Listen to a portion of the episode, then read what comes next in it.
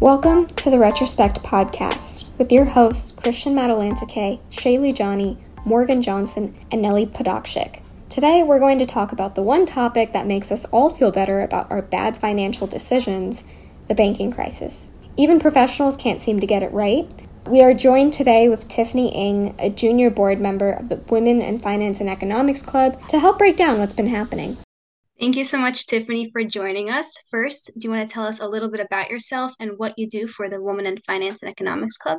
First of all, thank you so much for having me here today, especially the day before our mini break. I'm Tiffany. I'm currently a freshman here at Fordham. And here at Fordham, I'm part of Women in Finance and Economics, also known as WIFE. And I know a lot of people here are confused by our acronym, but we are an organization that not only strives to empower more women in finance, but we also provide opportunities for young women who aspire to work in these fields.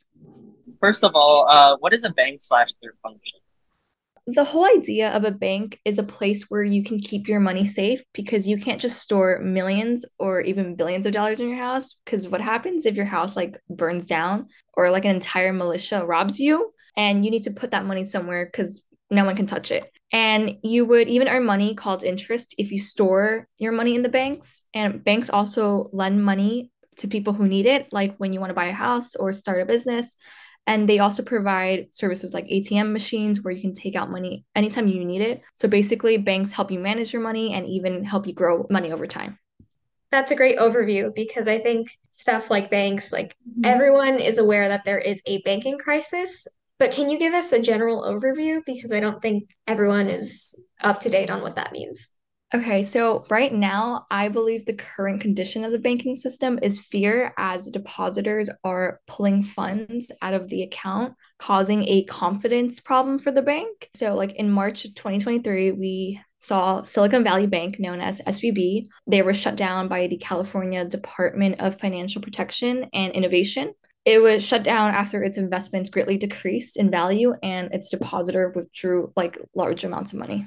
So, like, with obviously depositors getting fearful with their money and taking all their money out, how does that like directly affect the banking system? What happens when investors or depositors take their money out of the bank and the bank doesn't know what to do?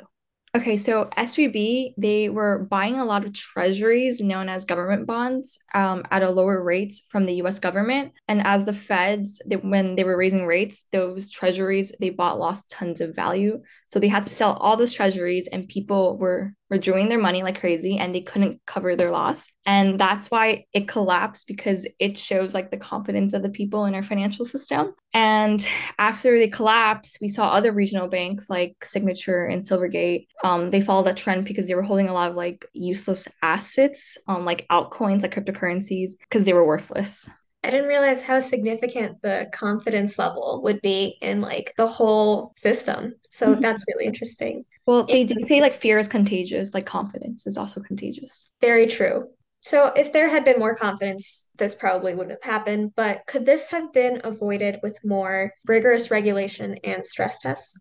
No. For those of you who don't know what a stress test is, it's basically analysis done by regulators to determine whether a bank can withstand a sudden financial shock. But the reason why this wouldn't have been avoided with more rig- rigorous regulation and stress tests is because we currently have the most overregulated stress test post the great financial crisis. And the problem is the financial product of each financial crisis causes is different. For example, in 2008, the financial crisis was caused by the mortgage backed securities. And it doesn't matter how smart you are, you can't predict the next cause for a crisis. And the financial system, of course, is too big and there's tons of products out there. And there's always outside politics involved as well.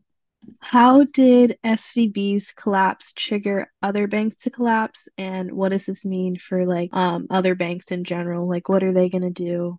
Like I was saying before, the trigger is confidence. Um, so if you see other people pulling out money and like other banks collapsing, that's gonna make people panic and they're gonna go and line up to their banks and they're gonna pull out their money. And that just shows that like people like lose their trust in the financial s- system. And this is a very good example of just a classic run on the bank, just mm-hmm. very textbook example. Uh, but something that SVB and all these other banks that were shut down have in common is that they all were tech and crypto friendly banks. How do you think that contributed to their downfall? To me personally, altcoins, which is like, you know, like there was like Luna, the collapse of Luna, and then there was like these ridiculous names like Dogecoin and like Polkadot. Like those at the end of the day were like useless and they had no value at all. So these banks that were like investing all of those like, cryptocurrencies, since they were worthless, there was no value. Of course, they were just going to collapse eventually.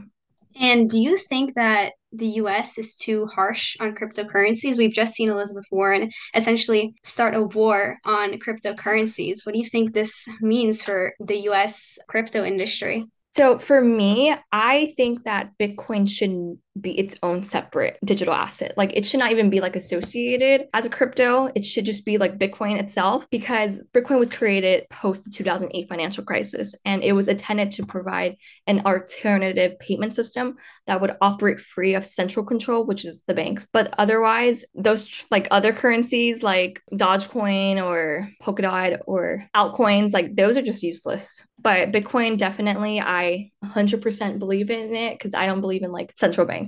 As we can see, they all collapse. Do you think the collapse of like SVB and other like cryptocurrencies going to like ward off other like experimental like currencies and maybe other banking systems that might um, come up in the future compared to just standard banking that we like see now? Definitely. I definitely think that you're going to see less and less of ridiculous like altcoins out there in the market. But the concept of Bitcoin, I think a lot of people are going to start to put more trust into it because the whole idea of not depending on a bank and just like decentralize. That makes sense. And I feel like I just learned a lot about cryptocurrency. So, w- with all of this going on, what does this mean to consumers and small businesses? For consumers, they would obviously have less trust in the banks and they're going to hold their money tight. And for small businesses, I think they will face financial difficulties because small and big banks will not lend them money, making them not able to expand their businesses, and customer service will drop due to lack of funds.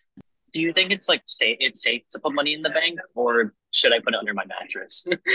Well, as of today, yes, your money is still safe in the bank because of the FDIC, known as the Federal Deposit Insurance Corporation.